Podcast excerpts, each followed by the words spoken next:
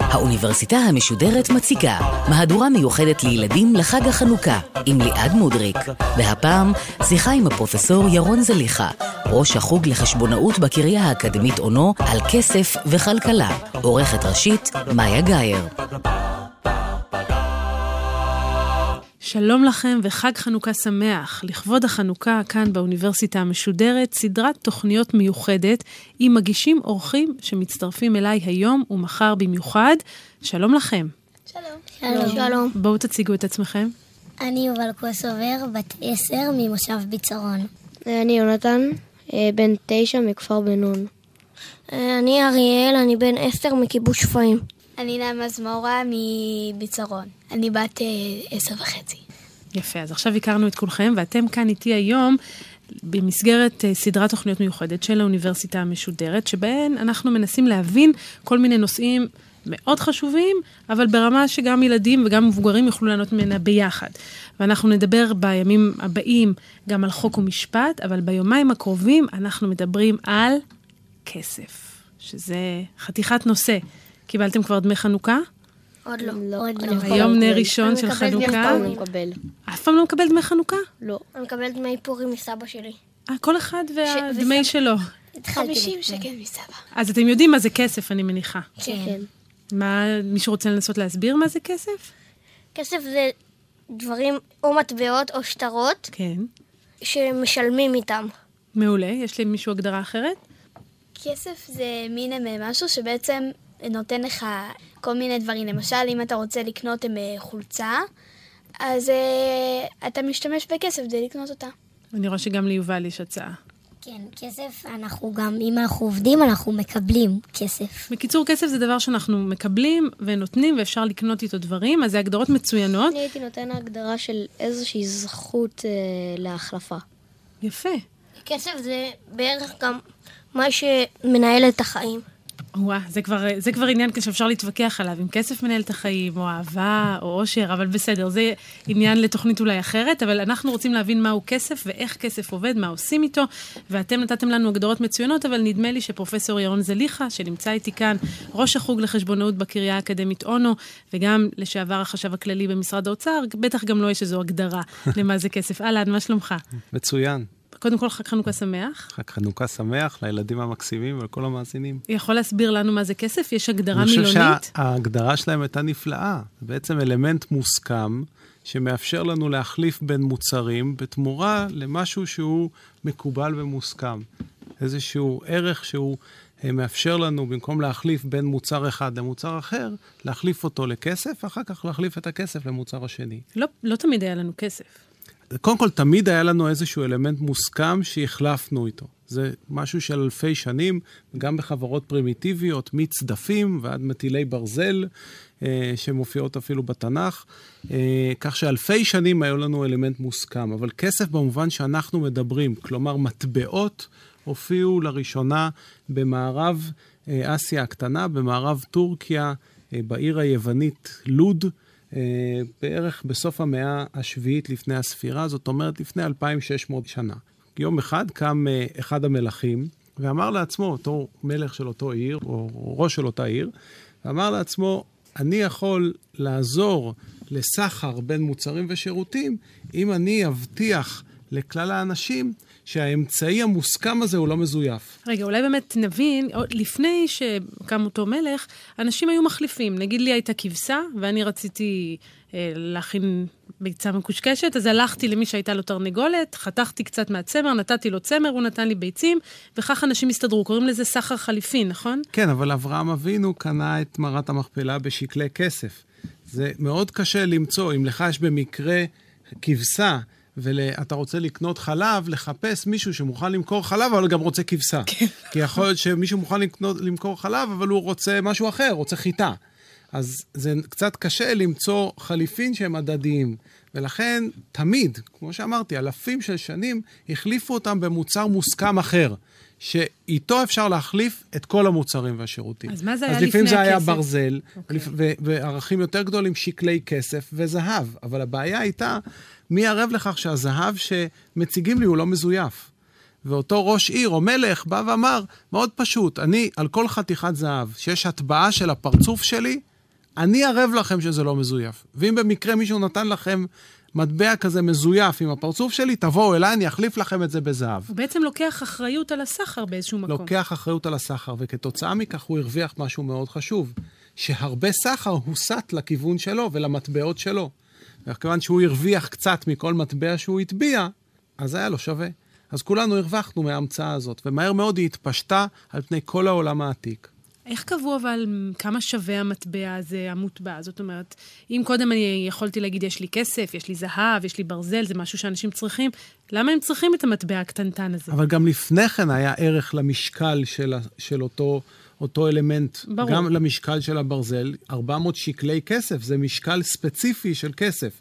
הבעיה הייתה לא המשקל, הבעיה הייתה האם הכסף לא מזויף. כן, אבל אני אומרת, עכשיו פתאום החלפנו את המתכת והזהב שידענו מה לעשות איתם, או שיש להם משקל ואפשר לראות כמה הם גדולים, באיזה מטבע קטנטן. במשקל נתון. במשקל נתון שיש לו משמעות, אבל הרבה נתון. יותר מאשר המשקל שלו. עכשיו, יש פה מספר ששמים עליו. יש לו משמעות זהה למשקל שלו, פלוס הערבות הבנ. של אותו מלך שה, שהמשקל לא מזייף. ילדים, יש לכם שאלות? זה נשמע לכם הגיוני? מה שמתאר כאן ירון? כן. הרי ילדים מחליפים יותר טוב מכל אחד אחר. הם מחליפים מסטיקים בסוכריות וסוכריות בארטיקים וארטיק כזה, וביס ביס, ביס מהסופגניה בלק מהארטיק. הרי אנחנו כל הזמן מחליפים, זה משהו טבעי. רק שבאמת זה קשה להחליף את הסופגניה שאני עכשיו יש לי ביד עם ארטיק, כאשר מי שרוצה את הסופגניה אין לו ארטיק. ולכן מאוד נוח להחליף את זה לכסף, ואחר כך לקחת את הכסף, ומבין כל אלה שיש להם ארטיקים, לקנות את הארטיק שאני רוצה. לי יש שאלה. כן, יובל. אמ, למה העולם עבר לתמורה של כסף או ברזל, או למה הוא עבר ולמה לא נשארנו עם הסחר חליפין, של כאילו, תביא לי את ה... כי זה מאוד מוגבל. מאוד מוגבל. סחר חליפין מחייב שמי שמוכר ומי שקונה ירצו בדיוק את מה שיש לצד השני. אם לי יש ארטיק ולך יש סופגניה, ואני לא רוצה סופגניה, אני רוצה בכלל סוכריה, אז אני בא עם הארטיק שלי ורוצה להחליף איתך, אבל אני רוצה ממך סוכריה, אני לא רוצה סופגניה, אבל אין לך. פעם, היה לכם פעם שוק קחטן בבית ספר, ילדים, שהיה צריך להחליף? לא בבית ספר, אבל בקייטנה שבקיץ. ואיך זה עבד? היו נותנים לנו אה, נייר שכתוב עליו מספר. כן. ואז היית אה, צריך להגיד מספר לחפצים שאתה מביא. כן. והיו נותנים לכל אחד איזה, אני לא זוכר, אבל נראה לי איזה 50 אה, שקל. Mm-hmm. ופשוט היית קונה, ואם היה נגמר לך הכסף, היית מוכר. מישהו מכם היה בשוק קחטן שמחליפים? כל אחד מחליף עם מישהו אחר, או שתמיד היה כסף שם? כן, אצלנו בעצם בבית ספר, אה, כל אחד מביא דברים שהוא לא רוצה. ופשוט הם אה, מחליפים, אבל לא למשל, תמיד הם, צד אחד רוצה את מה שיש לצד השני. לפעמים לא נותנים לך את מה שיש בשוק קחטן. אז זה בדיוק הבעיה, נדמה בדיוק, לי שהכסף נכון. ניסה לפתור. אבל איך קבעו כמה שווה כל לפי מטבע? לפי ביקוש והיצע, פשוט מאוד. לפי ערך הקנייה של כל מוצר. אני אתן לכם דוגמה. כשאני הייתי ילד, היו הרבה מכתבים עם בולים. היום אין את זה. כולם שולחים מיילים, שולחים טקסטים בוואטסאפ או ברשתות חברתיות אחרות. אבל כשאני הייתי ילד, היו שולחים מכתבים. אני עדיין גלויות, שולחת מכתבים, רק שתדע. עם בולים. עם בולים. יפה. אז עכשיו, הילדים היו רואים את המכתבים, רואים את הבולים ומתחילים לאסוף אותם. כי זה נהיה משהו שהוא, אנחנו רואים לנגד עינינו, והילדים היו אוספים בולים, ואז כשהם היו גדלים, הם היו ממשיכים לאסוף בולים. ומכיוון שהם היו מבקשים בולים שאין להם, הם היו קונים אותם, והביקוש לאותם בולים היה יוצר להם ערך. ואנשים שהיו להם בולים ורצו למכור, אמרו, רגע, יש הרבה אנשים שרוצים לקנות, אני אייחס לזה ערך גבוה, אני ארצה חמישה שקלים, עשרה שקלים, עשרים שקלים לבול. אבל היום, בימינו, אף אחד לא אוסף בולים, הילדים לא מכירים את זה. מספר המבקשים בולים ירד, ואנשים שיש להם בולים ורוצים למכור, נאלצים למכור במחיר מאוד מאוד נמוך, כי אף אחד לא רוצה. אז המחיר הוא לא דבר קבוע. הוא לא דבר קבוע, הוא פונקציה של ביקוש והיצע. כמה מהמוצר הזה יש וכמה מבקשים לו.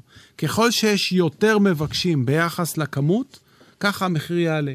ככל שיש פחות מבקשים, ככה המחיר ירד. יונתן, מה המחיר הכי גבוה שאי פעם שמעת?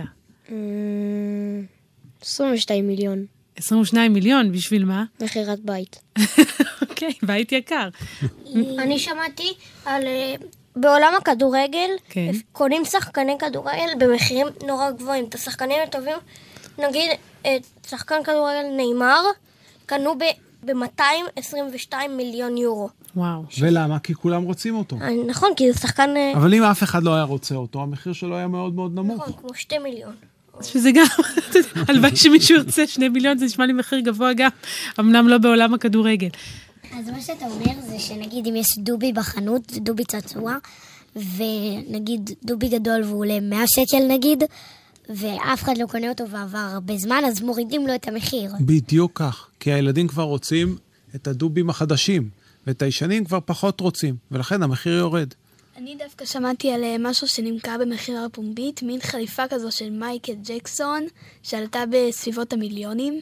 זהו, אז אין אין ספק שלפעמים המחיר הוא לא תלוי בהכרח בכמה הדבר שווה באמת. אם היו צריך לקחת את החליפה הזאת ולבדוק כמה עלה לייצר אותה, זה הרבה פחות ממה שהיא שווה היום, אבל מה שהפך אותה למה שהיא, שהיא שייכת למשל למייקל ג'קסון.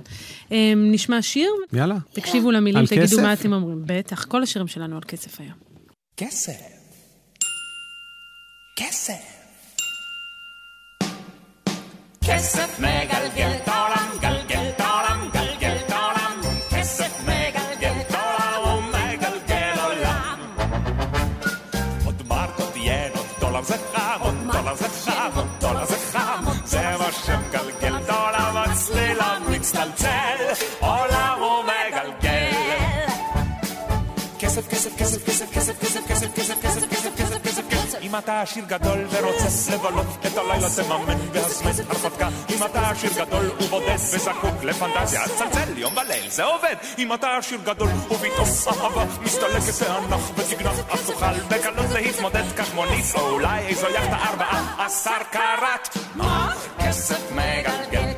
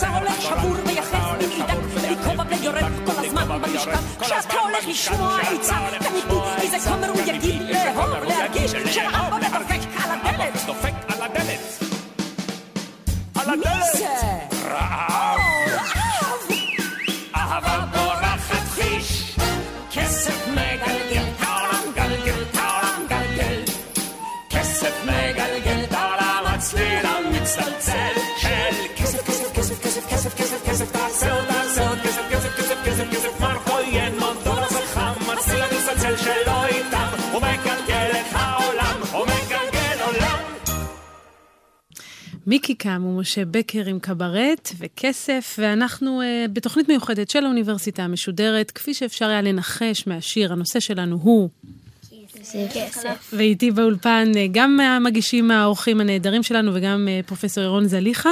אני רוצה לשאול אתכם ילדים, איזה מטבעות או שטרות אתם מכירים? אה, יורואים, דולרים, פאונד. כן. כסף ישראלי של שטר של 20, 50, 100, 200. עוד מטבעות? שקלים. מישהו מכיר? לירות. לירות. כתרים. יש פאונד. אגב, פאונד משקף את מה שדיברנו קודם, זה משקל. משקל בשיעור של פאונד. בערך ביטקוין. חצי קילו. אבל תגיד, לא עדיף היה שלכל העולם יהיה אותו מטבע? למה יש מטבעות אחרים לכל מדינה בעצם? קודם כל, כי כל מדינה רוצה להרוויח מההטבעה של המטבעות. כל מדינה מרוויחה זאת. מי שמטביע מטבע, הוא הרי לא מחלק אותו בחינם, הוא מוכר אותו לאזרחים שלו. אבל רגע, לא הבנתי. נגיד המדינה הטביעה מטבע של שקל, אני לא באמת הלכתי וקניתי ממנה את המטבע. בוודאי שכן. איך תסביר? את למשל עבדת, אז בתמורת העבודה שלך, סיפקו לך את השקלים האלה? כן. החברה שסיפקה לך את השקלים האלה הלכה והלוותה את זה מבנק ישראל נניח? ואיך- הבנק המרכזי, בנק ישראל, הוא זה שמטביע את המטבעות, ולכן יש לו רווחים. הרווחים האלה, מרוויח? אגב, אמורים להיות סדר גודל של 4-5 מיליארד שקל בשנה. אז זהו, בוא נבין, על כל שקל כמה הוא מרוויח, הבנק המרכזי הזה של, של ישראל, נגיד? זה לא על כל שקל, אלא הייתי אומר, הוא אמור להרוויח סדר גודל של חצי אחוז מההכנסה הלאומית שלנו. אוקיי. אז ככל שאנחנו מרוויחים יותר, גם בנק ישראל מרוויח יותר, כי הוא מטביע נכון. יותר מטבעות. אבל שימו לב, הוא לא מטביע סתם. הוא מטביע מטבעות כפונקציה של היקף הסחר במדינה. ככל שהסחר במדינה עולה, כך הוא מגדיל את כמות הכסף כדי לאפשר לסחר להתבצע, כדי שהכסף לא יסתיים. ומהגידול הפרמננטי הזה בכמות הכסף, הוא מרוויח מדי שנה. אז רגע, בוא באמת נסביר, כי יובל שאלה, זה מיסים? לא, זה לא מיסים. בנוסף, יש גם מיסים, אבל זה סוג של מס, אפשר לומר זאת כך. אז בעצם אתה מתאר מצב שכל מדינה רוצה להטביע מטבעות משלה, כי היא יכולה להרוויח מזה כסף. נכון. יש גם חיסרון לזה שלכל מדינה יש מטבע משלה? זה, זה יש עוד יתרון, זה היתרון הראשון. היתרון אני השני... שאלתי על חיסרון ואתה אומר לי יתרון שני, אבל אבל- מצוין, בוא נשמע קודם אבל את כל היתרונות. החיסרון גם קשור ליתרון. היתרון נשמע. השני הוא שכמות הכסף לא יכולה להישאר קבועה בכל מדינה, אלא היא צריכה לגדול. מדוע היא צריכה לגדול? כי אם המדינה צומחת והיקף הסחר שלה, היקף העסקאות גדל, כך גם כמות הכסף צריכה לגדול. אגב, ילדים, אני עכשיו- רק אעצור אותך רגע. אם יש איזשהו מושג שאתם לא מבינים, תשאלו. נגיד סחר ועסקאות, כולם יודעים פה מה זה? דילס. דילס, יפה, אפילו קיבלנו תרגום לאנגלית. אוקיי, אז אתה אומר שסחר, הסחר גדל, ככל העסקאות שהסחר גדלות. גדל, כך צריך להגדיל את כמות הכסף באופן פרופורציונלי. לא יותר מדי ולא פחות מדי. עכשיו, מכיוון שכל מדינה גדלה או צומחת בצורה שונה אחת מהשנייה, למשל, מדינות עניות יצמחו יותר מהר, בהנחה שהן דמוקרטיות. מדינות עשירות יצמחו יותר לאט. כי הן כבר אז- צמחו מהר קודם. בדיוק, ולכן הן מצליחות להגדיל את כמויות הכסף בצורה שונה. כל מדינה תצטרך להגדיל בכמות שונה. אחת תגדיל ב-2 אחוזים, אחת תגדיל רק בחצי אחוז. ואם היינו במטבע אחד, המדינות לא היו יודעות כמה להגדיל.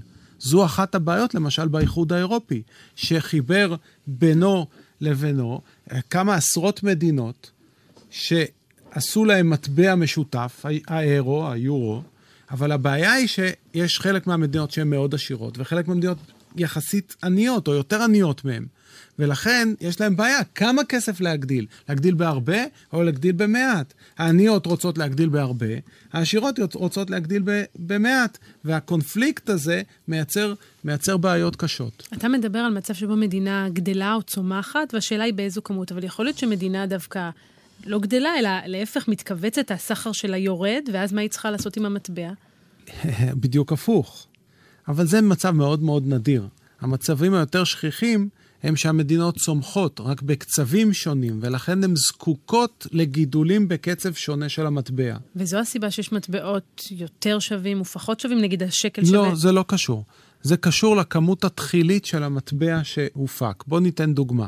נניח שכל המשק הישראלי מייצר אך ורק סופגניות. מעולה. 100 סופגניות ביום. נשמע לי בחירה ואנחנו כלכלית גם נבונה. צורכים 100 סופגניות ביום. אוקיי. לא אני, כולנו, כן?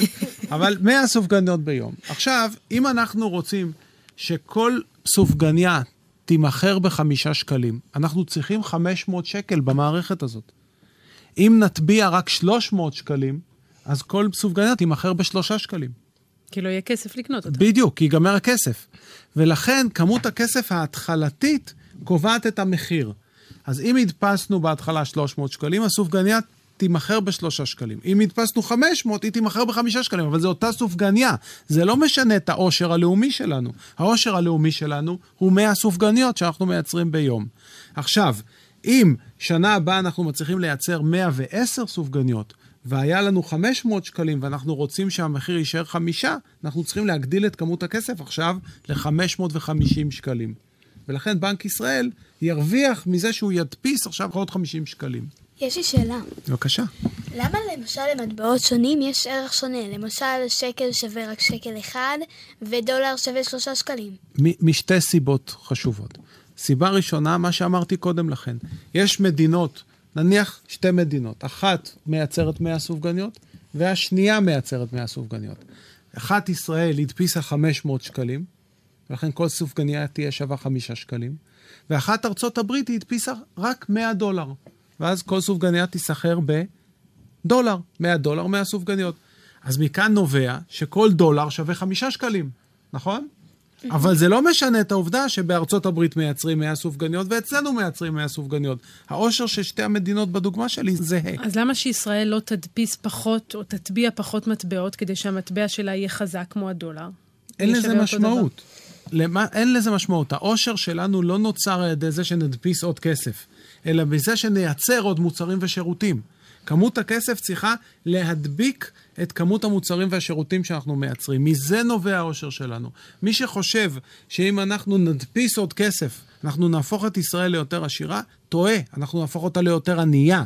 כסף צריך להיות עקבי, הגידול בכמות הכסף צריך להיות עקבי לגידול בכמות המוצרים והשירותים.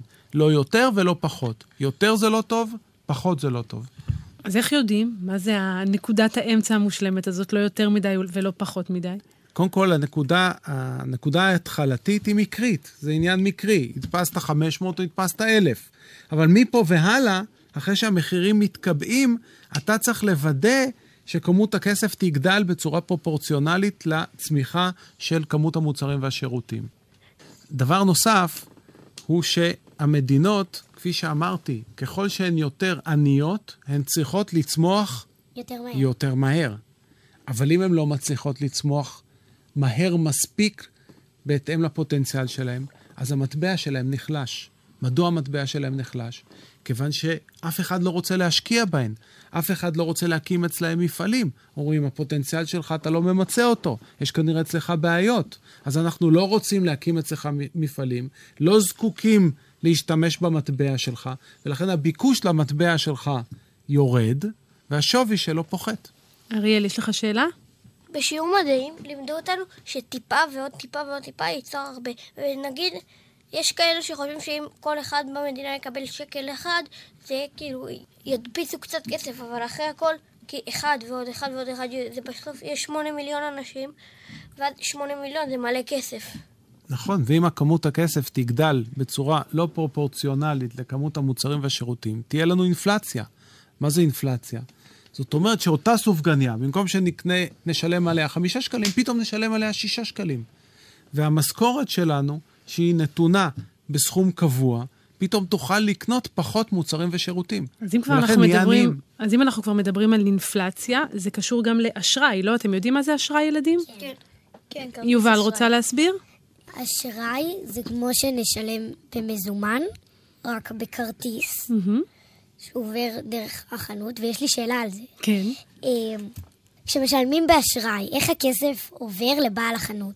אני יודע. אתה רוצה להשיב? בעצם הכסף שנמצא בתוך כרטיס האשראי הוא בעצם בבנק, וכל פעם שאתה משלם עם כרטיס האשראי, הכסף הוא לא כמו שטרות. בוא אני אעזור לך. הכרטיס מחובר לחשבון הבנק שלנו. וכשאנחנו מגהצים את הכרטיס, אנחנו כאילו שולחים פקודה לבנק להעביר כסף מהחשבון שלנו לחשבון של העסק. ומי ערב שאכן נעשה זאת? חברת כרטיסי אשראי. אבל זה לא אשראי, זה כרטיסי אשראי. תכף אתם נדבר מה זה... מבלבלים בין שני זהו, המושגים. תכף נסביר מה זה אשראי ומה זה כרטיסי אשראי. אני רוצה לשאול אותך אבל רגע, יונתן, לך יצא לך פעם לראות כרטיס אשראי? אתה יודע איך הוא עובד? כן, כמה פעמים. ומה דעתך על נגיד להשתמש באשראי לעומת להשתמש בכסף רגיל? אמ, בכסף רגיל, אה, זה בעצם המזומן, שאתה נותן, אה, למשל איזה 20 שקל, אז הוא לוקח, שם במגירה. כן. אה, ואז הוא לוקח למשכורת. לעומת זאת, הכרטיס אשראי הולך לבנק, ומהבנק למשכורת. אז זה באמת מה שאנחנו יודעים על כרטיס אשראי. מה זה אשראי? זה מה שאתם יודעים על כרטיס אשראי, רק הבעיה שבישראל כרטיס אשראי לא נותן אשראי. ולכן הוא לא באמת כרטיס אשראי, הוא כרטיס חיוב. מה תיארתי קודם לכן ליובל, שכאשר מגהצים את הכרטיס, הוא שולח פקודה לחייב את החשבון שלי ולהעביר, זה לא כרטיס אשראי, זה כרטיס חיוב. אנחנו רק בטעות שכולנו- קוראים לו כרטיס אשראי. נכון, אנחנו קוראים לזה כרטיסי אשראי, אבל זה לא כרטיסי אשראי. כרטיסי אשראי זה משהו אחר. זה יכול להיות אותו כרטיס, רק שבמקום לשלוח פקודה לחייב את חשבון הבנק שלי, זה, זה עושה משהו אחר. הוא לוקח את הכסף מחברת כרטיסי האשראי, לווה את הכסף מחברת כרטיסי האשראי ומשתמש בכסף שהוא לא שלך. ואתה הופך להיות חייב לחברת כרטיסי האשראי ומחזיר לה לפי התנאים של ההסכם בינך לבינה. אז כל זה הרעיון- אשראי. אשראי זה שאתה קונה בכסף של מישהו אחר. בדיוק. ואתה חייב להחזיר לו את הכסף. כמו בעצם אה, חיוב. אז חיוב זה מצב שבו לוקחים מהחשבון שלך, אבל אשראי, מה ששמענו עכשיו מירון, זה שלוקחים מכסף של מישהו אחר, ואז אני חייבת לו, ואני צריכה להחזיר למישהו האחר שלי. מדינות גם יכולות להיות באשראי. בוודאי, מדינות חייבות להיות באשראי. ללא אשראי אי אפשר לתפקד. מצד שני, גם אי אפשר יותר מדי אשראי. לא, אבל תסביר, גם זה מה? צריך להיות בפרופורציה. לא יכול להיות דוגמה. שלמדינה יהיה מספיק כסף כדי שהיא תסתדר בעצמה? למה היא תמיד חייבת להיות חייבת מכיוון למישהו? שאם היא תיקח אשראי, היא יכולה לבצע יותר פעולות. ואם היא מבצעת יותר פעולות, שגם יפיקו לה יותר הכנסות, הכנסות שיאפשרו לה גם להחזיר את האשראי וגם להישאר בנטו עם כסף נוסף, אז היא תרוויח, נכון? למשל, בוא נניח שממשלה יכולה לקחת אשראי, זאת אומרת לקחת הלוואה, כסף של אחרים, מיליארד שקל. זה הרבה. אז בואו נחשוב על סכום שהוא יותר מתאים לילדים. מיליון. מיליון שקל, בסדר. והיא לוקחת את האשראי הזה, הלוואה לחמש שנים. זאת אומרת שחמש שנים היא לא צריכה להחזיר את הכסף. אבל בעוד חמש שנים, במקום להחזיר מיליון, היא תצטרך להחזיר מיליון 200. זה מה שנקרא ריבית. זה ריבית. עכשיו, אם היא יכולה לקחת את המיליון האלה ולהשקיע את זה במפעל שיפיק לה מיליון 300 בעוד חמש שנים, אז היא תרוויח, נכון? היא תיקח את המיליון 300, תחזיר מזה את האשראי עם הריבית מיליון 200, ותישאר עם 100 אלף שקלים נוספים, שתוכל לעשות עוד חינוך ועוד בריאות. אז למי מדינות ולכן, חייבות, אבל... אם יש לך הזדמנויות השקעה שהן בתשואה, ברווח יותר גבוה מהריבית, יכול להיות שכדאי לך לקחת אשראי. אז למי נכון. מדינות חייבות אבל? מה, מי הבנק בראש הענקי או המדינות ובראשונה האחרות? לאזרחים. היא חייבת לאזרחים. מדינת ישראל, למשל, חייבת מאות רבות של מיליארדי שקלים לאזרחים שלה. איך זה יכול להיות? מה, ילדים, אתם יודעים שהמדינה חייבת לכם כסף? מישהו סיפר לכם על זה? נתתם פעם כסף למדינה? לא. הם- ההורים. כן. יש בעצם מיסים של המדינה ש... לא, מיסים זה לתת ולא לקבל בחזרה. כאילו, לא בדיוק. אני אה, שמעתי שהמדינה נותנת אה, כל... אה, אני אגיד לך. חודש אנחנו 50 חוסכים, ההורים חוסכים כל חודש חלק מהמשכורת שלהם לטובת חיסכון שיהיה להם כשהם יפסיקו לעבוד בעוד הר- הרבה שנים. פנסיה. נכון. פנסיה. אבל החיסכון הזה, הכסף שלהם, הוא ברובו, הוא לא כולו, אבל ברובו הולך לממשלה, מלווים את הכסף לממשלה, והממשלה תחזיר את זה עם ריבית. אז יפה, אנחנו שמענו עכשיו על פנסיה ועל אשראי ועל ריבית, ואפילו את המילה אינפלציה שמענו, נכון? אז עכשיו תשמעו אותה גם בשיר. הנה רבקה מיכאלי. הרצל, אתה בירידה. תרצה או לא תרצה זאת לא אגדה. תרצה או לא תרצה זאת לא אגדה. הרצל, אתה בירידה. תשמור על עצמך וגם עליי. הם מדפיסים ממך הרבה יותר מדי. תשמור על עצמך וגם עליי. הערך שלך בשוק יורד באופן קבוע. כבר אי אפשר, לא, לא, לא אי אפשר לגמור איתך שבוע, לא אי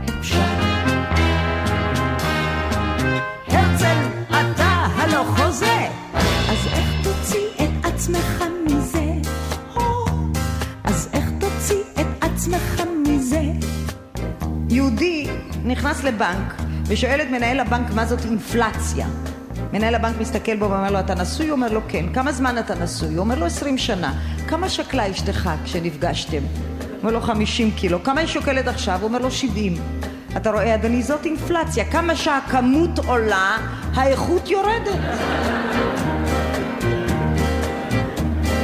ביאליק, אור חיים נחמן, אתה בכלל כבר כסף קטן. עובר כל יום יותר מדי ידיים. נולד חדש בבנק ומתפורר בתוך יומיים.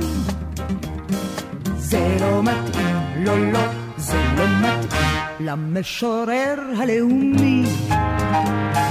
להיות בכיס, לא, לא, להיות דמי כיס לילד בבית ספר עממי.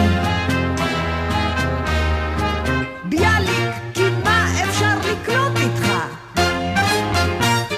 אפילו לא ספר שירים שלך, אפילו לא ספר שירים שלך. הרצל, אתה בירידה. תרצה או לא תרצה זאת לא אגדה. תשמור על עצמך וגם עליי. אה, אה, הם מדפיסים ממך הרבה יותר מדי. אה, תשמור על עצמך וגם עליי. הרצל. בזמן השיר הבנו שיש כל מיני מושגים שאנחנו צריכים להסביר שוב, כי הם לא היו ברורים עד עד הסוף. אז בואו נדבר על שלושה מושגים שבלבלו אותנו. רוצה לעזור לי, נעמה? מה בלבל אותך? ריבית. ריבית מיסים. ו... אה, אשראי. כן, גם מה אשראי. ההבדל? מה הקשר? מיסים משלמים על הכנסה בדרך כלל. בדרך כלל. כאשר יש למישהו הכנסה, הוא צריך להעביר חלק ממנה לרשות הממשלה, שלא על מנת לקבל בחזרה. הממשלה לוקחת את כספי המיסים ומממנת באמצעותם למשל את השכר למורים שלנו, את העלות של בניית בית הספר שלנו, כל מיני שירותי בריאות, את הצבא שמשותף לכולנו, משטרה, בתי משפט ועוד כל מיני דברים שהם משותפים לכולנו. אז את זה היא לא זה מחזירה. לא מחזירה. היא מחזירה את זה דרך השירותים שהיא נותנת לנו, שירותי חינוך, בריאות וכן הלאה. המושג השני הוא אשראי. אשראי זה כאשר אנחנו לוקחים כסף שלנו ומלווים אותו למישהו, כדי שהוא יחזיר לנו אותו. יכול להיות לממשלה, אפשר להלוות לממשלה, אבל אז היא חייבת להחזיר לנו את הכסף. אז רגע, אני רוצה ורי- להבין. אני נגיד היום מרוויחה אלף שקל. אז 200 שקל נתתי נגיד למיסים, והממשלה בנתה עם זה בתי חולים ובתי ספר, ונתנה לי את כל השירותים שאני צריכה. עוד 300 שקל שמתי בצד, כדי שכשאני אסיים לעבוד בגיל 65 או 67, או מה שזה לא יהיה, אני אקבל בחזרה כל חודש כאילו משכורת. זה בעצם הכסף שאני חסכתי. נכון, אבל חבל לשים אותו רק בבנק שלא יישא תשואה. אז הוא לא מחכה לי. הוא לא מחכה. באמת. קרן הפנסיה לוקחת אותו ומשקיעה אותו בכל מיני דברים. אחד הדברים זה היא נותנת הלוואות, למשל לממשלה. היא לוקחת את הכסף שלך, מלווה אותו לממשלה. בתמורה הממשלה מתחייבת במועד נתון להחזיר לקרן הפנסיה עבורך את הכסף, והוא בנוסף לשלם על זה גם ריבית עבורך. אז את ה-200 שקל שהם מיסים אני לא אקבל בחזרה, אבל את ה-300 שקלים האלה אני אקבל ריבית, בחזרה עם, עם ריבית. ריבית. אה, אבל עכשיו, מה זה ריבית? ריבית, בעצם, אני אסביר לכם כך. כולכם אה, אה, מכירים מה זה לסחור דירה? כן. נניח שאנחנו שוכרים דירה לשנה. דירה ששווה מיליון שקלים. אנחנו שוכרים אותה לשנה ומשלמים, נניח, 50 אלף שקלים בשנה עבור הדירה. בתום השנה, אנחנו משלמים לבעלי הדירה 50 אלף שקלים עבור השכירות, נכון? ומה לגבי הדירה? מה אנחנו עושים איתה? מחזירים לו אותה, נכון? כן, זה בעצם אוקיי. שלו. אותו דבר, אם אנחנו לוקחים לו מיליון שקלים, לא דירה ששווה מיליון שקלים, אלא מלווים ממנו, לווים ממנו מיליון שקלים. בתום השנה אנחנו מחזירים לו את המיליון שקלים, אבל בנוסף אנחנו צריכים לשלם לו ריבית. הריבית היא כמו השכירות על הדירה. זאת אומרת, הכסף שאנחנו משלמים תמורת העניין שהרכוש שלו שכב אצלנו בכיס למשך שנה, ולא אצלו. זאת אומרת, זה שנתתי למדינה את הכסף שלי, אומר שהמדינה צריכה להחזיר לי לא רק את הכסף, אלא גם תשלום על זה שנתתי על זה לה לשחק בכסף שלי. שהכסף שכב אצלה ולא אצלי. ואם אתה רוצה בעצם לגור באותה דירה יותר זמן בעצם אז בשנה? אתה עושה מראש חוזה לשנתיים או לחמש. אותו דבר, אתה יכול ללוות או להלוות לשנה, שנתיים או חמש. אבל אם אתה נגיד אה, באמצע השנה, בשש חודשים, ואתה רוצה להפסיק, אז אתה יכול, נכון? לא תמיד, זה תלוי מה כתוב בהסכם שלך. יש הסכמים שכתוב שאתה לא יכול להפסיק באמצע.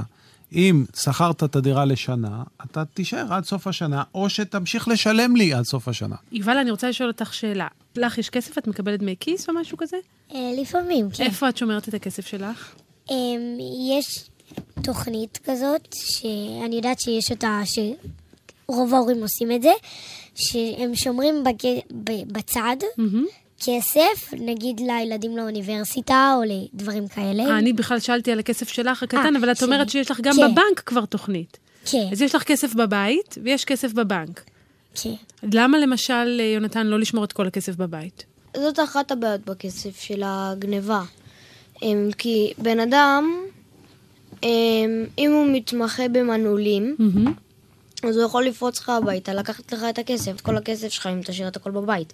אבל הוא לא יכול לפרוץ לך את החשבון אה, בנק, אלא אם כן הוא לומד את ההאק. את מה הוא לומד? את ההאקר. אה, תשמע לא- מה זה, זה ילדים שהם כבר יודעים איך לפרוץ לחשבונות אבל- בנק, אני עוד לא העליתי את זה על אבל דעתי נגיד, בכלל. אם אתה גם שומר את זה בבית, כן. אז יכול להיות שאתה תרצה לבזבז על משהו, או שנגיד ההורים צריכים איזה 50 שקל במזומן עכשיו ואין להם, אז הם לובים ממך? אז הם את לוקחים... לוקחת ריבית, יובל, אני לקחת מקווה? ריבית, כן. אני לא לוקחת. אז אה, של 100 שקל. אז הם נגיד שוכחים להחזיר, אז אז זה- עדיף שזה יהיה בבנק, כי שם כן. זה שמור, זה פחות מועד לפורענות, את אומרת. אז אם זה הכל בבית, אז אפשר להגיד, יואו, איך בא לי את הצעצוע הזה, לקנות אותו, ואז ייגמר לך הכסף. אז אלה באמת הסיבות שבגללן יש לנו בנק? אלה הסיבות הפחות חשובות. הסיבות היותר חשובות הן שהכסף, כאשר הוא שוכב אצלנו בכיס או בבית, הוא לא נושא ריבית. אם אנחנו יכולים להלוות אותו למישהו בטוח, ושיחזיר לנו את הכסף בתוספת ריבית, זה יותר כדאי, נכון? כן, אני יכול להגיד משהו? נגיד, לי יש בבית שלי אלף שקל. וואו. ואני עכשיו גם משתדל לא לקנות דברים, אה, כי אני חוסך למשהו שאני רוצה. מה אתה רוצה? אקסבוקס 1. או, כמובן. איך לא העליתי יש לי בדעתי? שאלה שאולי קצת אה, קשורה לגניבה שעכשיו דיברנו שלא שמים למשל כסף, אבל זה מין נושא אחר. מה קורה בעצם כשמישהו למשל קונה איזה שמלה ב-20 שקלים, ואז אותו לקוח מוכר אותה למישהו אחר ב-1,000 שקלים? זה נחשב כגניבה, משהו כזה? לא, אם אתה מוכר את משהו שהוא שלך, אז אין עם זה בעיה. זה נחשב למסחר רוצה- מוצלח. ואם מישהו רוצה לקנות ומוכן לשלם את המחיר שאתה רוצה, זה סבבה לגמרי. ובלבד שאתה לא מונופול. מה זאת אומרת? יש חברות שהן היחידות, או כמעט היחידות, שמספקות מוצר מסוים. זאת אומרת, הן שולטות על רוב המסחר במוצר הזה. ברגע שהן שולטות על רוב המסחר במוצר, אסור להן לגבות איזה מחיר שבא להן. המחיר שלהם חייב להיות מקסימלי. אסור להם לגבות מחיר שיש בו רווח בלתי סביר ובלתי הוגן. זאת אומרת אחרת הם- שבדוגמה בדוגמה של נעמה, אם למשל היא היחידה בכל העולם שיש לה שמלה, אז היא כבר לא יכולה למכור אותה באלף שקל כשהיא שווה רק נכון, 20. נכון. רק אם יש תחרות בין כמה אנשים שמוכרים שמלות, אז אם היא מצליחה לשכנע, אז זה בסדר, ואם לא, אז לא. הבנתי נכון? הבנת מצוין. אבל אני רוצה רגע, ילדים, לפני שנמשיך, ירון אמר כאן משהו מאוד חשוב שאני לא בטוחה שהבנו עד הסוף. הוא אומר שהסיבה שאנחנו שמים את הכסף בבנק היא לא בשביל שישמרו עליו רק, או כדי שלא נבזבז אותו, אלא כי כשאנחנו שמים את הכסף בבנק זה כמו הלוואה, ואנחנו מקבלים על זה ריבית. בדיוק. למעשה, מקודם סיפרתי לכם שכל משק, כל מדינה צריכה לצמוח, להגדיל את כמות המוצרים והשירותים שהיא מייצרת כל שנה, כדי שאנחנו נהיה יותר עמידים, יותר עשירים, כולנו. אבל כדי לצמוח, אנחנו צריכים לבנות מפעלים חדשים, לבנות חברות חדשות, לקנות ציוד חדש. איך החברות העסקיות יעשו את זה אם אף אחד לא ילווה להן? עכשיו, כדי שמישהו ילווה להם, הם צריכים בנק. ומה בנק עושה? מצד אחד, הוא לוקח מאיתנו את הכסף שיש לנו ומשלם לנו ריבית, ומהצד השני, הוא מלווה את זה לחברות שונות שיכולות להקים מפעלים חדשים, והמפעלים, בעזרת המפעלים החדשים, ישלמו להם ריבית שהיא יותר גבוהה מריבית שישלמו לנו. אז בעצם אין לי בבנק איזה תא שכתוב עליו ליעד מודריק ויש בו את כל הכסף שלי. אם כתוב לי בחשבון שיש לי 2,000 שקלים, זה לא שיש שם מקום עם 2,000 שקלים, זה רק בכאילו. זה לא בכאילו, בוא נגיד כך, אם כולנו מפקידים מיליון שקלים, אז סביר להניח שהבנק הלווה 900 אלף שקלים לחברות אחרות, ו-100 אלף שקלים הוא שמר כבטוחה ליום שבו מישהו מאיתנו ירצה את הכסף בחזרה. הרי לא כולנו נבוא לבנק באותו יום ונרצה את כספנו בחזרה, זה לא סביר, נכון? אבל הוא שומר איזשהו שיעור מסוים כדי לאפשר לנו לגבות את כספנו כשנרצה. אריאל, אבל אני לא הבנתי, בנק זה דבר טוב או דבר רע? שאלת מיליון הדולר. כמו אנשים, יש אנשים טובים ויש אנשים רעים, נכון? ויש אנשים שמתנהגים בצורה טובה ויש אנשים שמתנהגים בצורה רעה. ובנק ממלא תפקיד מאוד מאוד חשוב. אם הבנקים לא היו, לא היה מי שישלם לנו ריבית מצד אחד על החסכונות שלנו, ומצד שני, לא היה מי שילווה לחברות שיכולות להקים מפעלים חדשים. ולכן בנק ממלא תפקיד מאוד חשוב. אבל לפעמים הוא משתמש בתפקיד החשוב הזה כדי לעשוק את כולם. למשל, לשלם לנו ריבית נמוכה מדי. כולם יודעים מה זה ול- לעשוק? לא, לא. לקחת משהו שהוא לא, לא ראוי שייקח. אבל למשל, לשלם לנו ריבית נמוכה מדי, ולגבות ריבית גבוהה מדי מאותו מפעל. אם הוא יגבה ריבית גבוהה מדי מהמפעלים, חלק מהמפעלים לא יקומו. ואם הוא ישלם לנו ריבית נמוכה מדי, אז חלקנו לא יחסכו. אבל הבנק לפעמים לא... כן מחליט לגבות ריבית גבוהה מדי. אז מתי הוא עושה את זה? כאשר אין מספיק תחרות בין הבנקים. וזה התפקיד של הממשלה. התפקיד של הממשלה זה לוודא שיהיה פה מספיק בנקים. מספיק בנקים. עכשיו, הבנקים מצידם מה רוצים לעשות?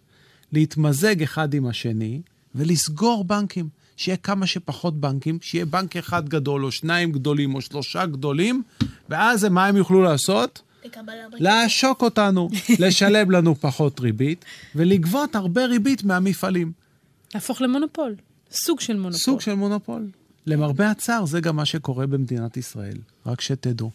הבנקים הקטנים הולכים ונסגרים, ואין מי שישמור עלינו. למה? גם חלק מה... בעצם הסיבות שרוצים בנק זה כל ההטבות שהבנק נותן, כמו כל מיני אה, מקומות מסוימים, או חינמים וכל מיני דברים כאלה. את יודעת מה המשפט הכי חשוב נכון. בכלכלה? אין ארוחות חינם. כשמישהו נותן לך משהו, תדעי בוודאות ששילמת עליו. רק לפעמים אנחנו לא יודעים מה אנחנו משלמים. יובל? אני רוצה לחזור על מה שדיברנו קודם, זה שנגיד אם לי, אני מוכרת ב- בשוק או בחנות פירות וירקות. את מונופול? לדוגמה. אמ, כן. אוקיי. אז מכרו לי עגבנייה בשקל, אז אני לא יכולה עכשיו למכור אותה בנגיד... בעשרה 15, שקלים. אז- את יכולה למכור אותה ברווח סביר. נגיד שלושה שקלים? זה תלוי כמה סיכון את לקחת. ככל שאת לקחת יותר סיכון, יגיע לך קצת יותר רווח. אבל בעיקרון, הרווח הוא מוגבל. אבל אם את לא מונופול, את יכולה לבקש איזה מחיר שאת רוצה. יש לי אבל שאלה אחרת, כי עד עכשיו דיברנו על מצב שבו הכסף שלי בבנק, ואני מקבלת ריבית, והכל טוב, אבל מה קורה אם נגמר לי הכסף בבנק? אז אם נגמר לך הכסף בבנק, אולי את צריכה הלוואות. השאלה אבל, אם את תצליחי להחזיר אותן. ובואו ניקח לדוגמה, כאשר זוג צעיר מתחתן ונולדים לו ילדים, והוא צריך לקנות בית, המשכורת שלו עד עכשיו לא הצטברה. אנשים צעירים לא עבדו מספיק שנים, ולכן הם לא צברו מספיק הון כדי לקנות דירה בכספם שלהם. ולכן הם נדרשים ללכת לבנק, לגייס הלוואה שקוראים לה משכנתה, ובעזרת ההלוואה לקנות את הדירה. אבל הם צריכים לקחת בחשבון מה יהיו ההכנסות שלהם בעתיד, מה השכר שלהם יהיה בעתיד, והאם הוא יספיק כדי להחזיר את ההלוואה. מי שלוקח הלוואות בלי שהוא בדק מראש שהוא יכול בסבירות מאוד גבוהה להחזיר את ההלוואות, עושה דבר שהוא לא, לא נכון. אמ, אז לדוגמה, נגיד, אני לקחתי כסף מהבנק, ונגיד שילמתי על בית, ואם אני לא מצליחה להחזיר להם, הם לוקחים לי את הבית. נכון. אלא אם כן תצליחי לפרוס את ההלוואה ליותר שנים. נגיד זה גם אני אומרת פתרון. להם- לפעמים אתה נקלע לקשיים זמניים. למשל, איבדת את העבודה, ולקח לך כמה חודשים עד שמצאת עבודה חדשה. ואתה כבר לא יכול להחזיר את ההלוואה, כי אתה צריך לפרנס את הילדים שלך ואת אשתך ואת את הבני, אולי אחים ואחיות שאתה צריך לעזור להם. ולכן לפעמים אתה הולך לבנק ואומר לו, תשמע, אני בחודשים הקרובים לא יכול להחזיר את ההלוואה. אולי במקום לשלם את ההלוואה לאורך העשר שנים הבאות, בואו נפרוס אותה כך שנשלם אותה לאורך 15 שנים, אבל נקטין את הסכום החודשי שנשלם. אבל ולפעמים במצבים- הבנק עוזר לך. אבל במצבים הכי קיצוניים זה יכול אפילו להגיע לפשיטת רגל. אתם יודעים מה זה פשיטת רגל, ילדים? נגמר, אין, אין יותר איך להחזיר. זה- פשיטת רגל זה בדיוק מצב מסוים שלמישהו בעצם נגמר הכסף, והוא צריך הם, הם, הלוואות, אבל אז גם הוא יישאר במינוס. לא, זה לא פשיטת רגל. פשיטת רגל זה שאחרי שלקחנו הלוואות, אנחנו לא יכולים להחזיר אותן. גם לא לגייס הלוואה אחרת שתאפשר לי להחזיר את ההלוואה הישנה. שכיליתי את כל היכולת שלי להביא שקלים, בין אם מהלוואות, בין אם ממתנות, ואני לא מסוגל לפרוע את החובות שלי. זו פשיטת רגל. ואז מה עושים? ואז החוק אומר את הדבר הבא: אם לא גנבת חס וחלילה את, את הכסף, אז זה לא פשע לפשוט את הרגל. אנשים נקלעים לפעמים שלא בטובתם למקרים קיצוניים, ואז אפשר ללכת לבית המשפט, לספר לו את הסיפור שלך, להסביר לו שזה לא היה בכוונה, ולבקש ממנו שימחל לך על החובות, ימחק אותן. אנחנו ממש מתקרבים לסיום, ואני רוצה, אני- שמתי לב שבקבוצה שלנו יש לנו מומחה טכנולוגיה אחד, שזה יונתן, אולי יש פה עוד, אבל הוא כבר דיבר על האקרים. אתה יודע גם מה זה מטבעות דיגיטליים? שמעת על זה פעם? לא, אף פעם לא. מישהו שמע כאן ילדים? ביטקוין. כמו הביטקוין, נכון. נגיד עכשיו ביטקוין שווה 11,000, וכל פעם זה עולה. נגיד עוד שנה זה יכול להיות 80,000. אז מה זה באמת הביטקוין, פרופסור זליכה? ביטקוין זה ניסיון להמציא כסף שאין מלך או מדינה שעומדים מאחוריו.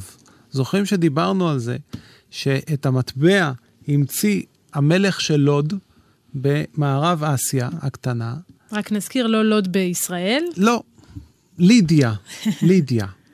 והוא המציא את ההמצאה שאם הוא מטביע את הפרצוף שלו, הוא ערב לכסף. הביטקוין הוא ניסיון להמציא כסף מבלי שיש איזה מלך או מדינה שערבים שהדבר הזה הוא אמיתי ושהוא אכן ישמש כהלך חוקי לרכוש מוצרים ושירותים. והניסיון הזה הוא ניסיון מעניין, אבל הוא גם מאוד מאוד מסוכן. בגלל שאין מי שערב לכסף, לא בטוח שאפשר יהיה להשתמש בו תמיד. יתר על כן, המדינות שמרוויחות מהטבעת מטבעות לא כל כך מעוניינות שיהיה מישהו שיטביע מטבע בלעדיהן. כן. מדוע? כי הן מרוויחות מזה. אז אם הוא מטביע את הביטקוין בלעדיהם, רק הוא ירוויח, נכון? ולכן הן לא מאפשרות למסחר במטבע הזה להתממש, למשל לרכוש, אתה לא יכול ללכת ולקנות דירה בביטקוין. לא ייתנו לך, המדינה לא תיתן לך. אז מה כן אפשר לקנות עם זה? זה כן? מממן, מממן הרבה אה, עסקאות לא חוקיות, וגם בין אספנים שמקווים שהמחיר יעלה. אבל מכיוון שאין ערך אמיתי של מדינה מאחורי הביטקוין, זה עלול להסתיים כמו שהסתיים סחר הבולים שלי. זוכרים שדיברנו על הבולים? סבב קטן של שאלות לסיום. ביטקוין זה כסף שאי אפשר להרגיש בידיים, וגם זה חוקי בכלל. זה חוקי, אבל לא תמיד אפשר להשתמש בו לרכוש את כל המוצרים והשירותים שאנחנו רוצים.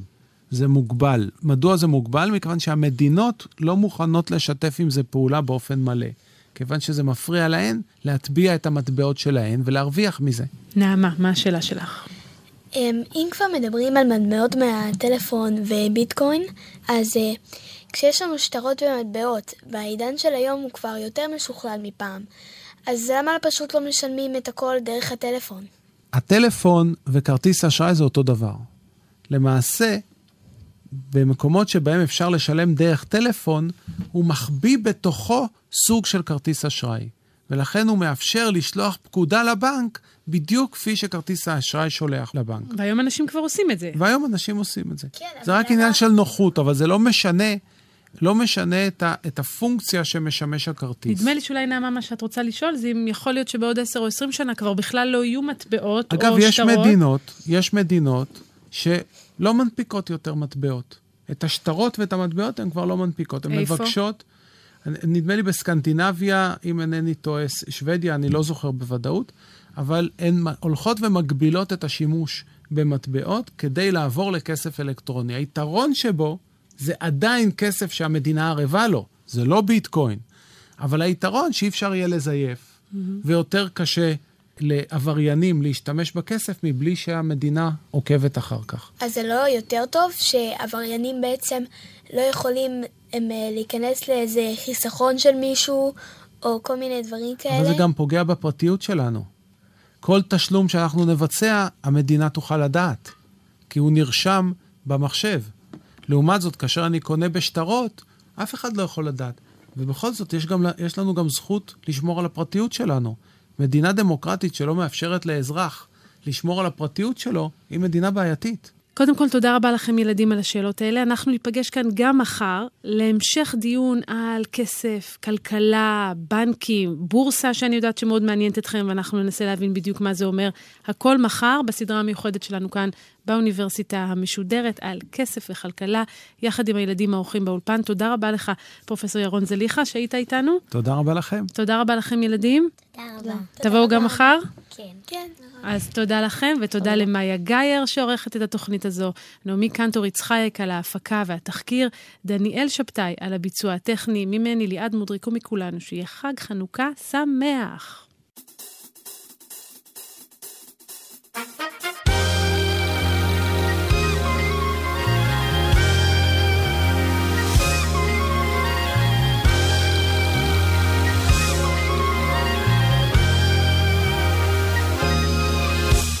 אתמול בחמש אחרי הצהריים פתאום ראיתי שטר של 200 ככה מהזווית של העין באמצע האספלט שטר של 200 צעקתי ערן, קלוט, ליד הגדר. הוא רץ אליו הרים אותו חייך כמו מיליונר. יש לי 200 צעק מבסוט כולו, עשר שלך, אני מצאתי אותו. אתה אולי ראית ראשון, אבל ה-200 אצלי ביד. רבנו עד שהסכמנו שנחליט עליו באחד מה עושים עם זה? שאלתי? אולי נלך למצוא שוטר? האמת שבלב רציתי שנמצא רעיון אחר אז מה נעשה עם המאתיים? מי יוכל לפתור את העניין? כי בינתיים ניתן לי כבר סחרחורת מה נעשה עם המאתיים? איך אז הם מחליטים? כנראה שלזה המבוגרים קוראים צרות צרות של העשירים, צרות של העשירים צרות צרות של העשירים, צרות של העשירים צרות צרות של העשירים, צרות של העשירים צרות צרות של העשירים, צרות של העשירים לה לה לה לה לה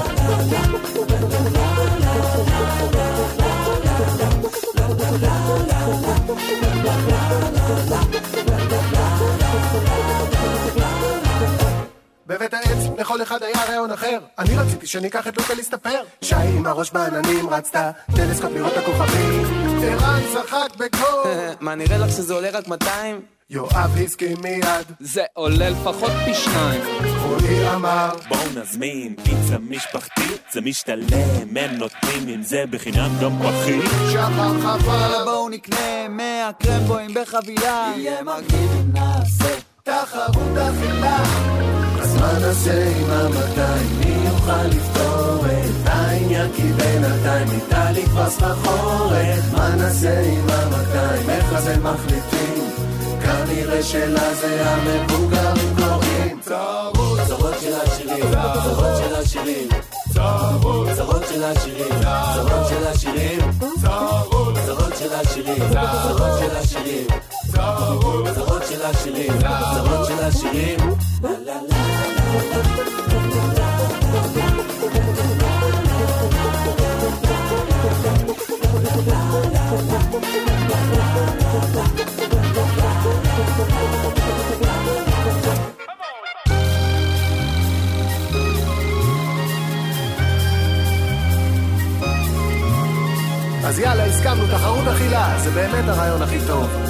ירדנו כולנו מבית העץ, בחזרה לרחוב.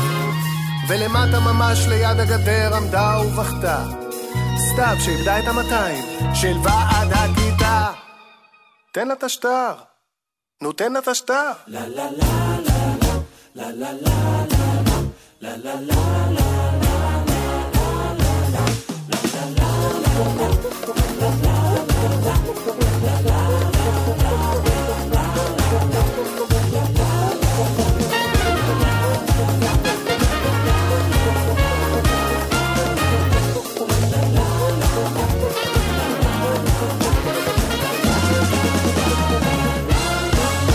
תן לה את השטר. Ba-da-ba-ba-ba. האוניברסיטה המשודרת, מהדורה מיוחדת לילדים לחג החנוכה. ליעד מודריק שוחחה עם הפרופסור ירון זליכה, ראש החוג לחשבונאות בקריה האקדמית אונו, על כסף וכלכלה. עורכת ראשית, מאיה גאייר. עורכת ומפיקה, נעמי קנטוריץ חייק. האוניברסיטה המשודרת, בכל זמן שתרצו, באתר וביישומון גלי צה"ל, ובדף הפייסבוק של האוניברסיטה המשודרת.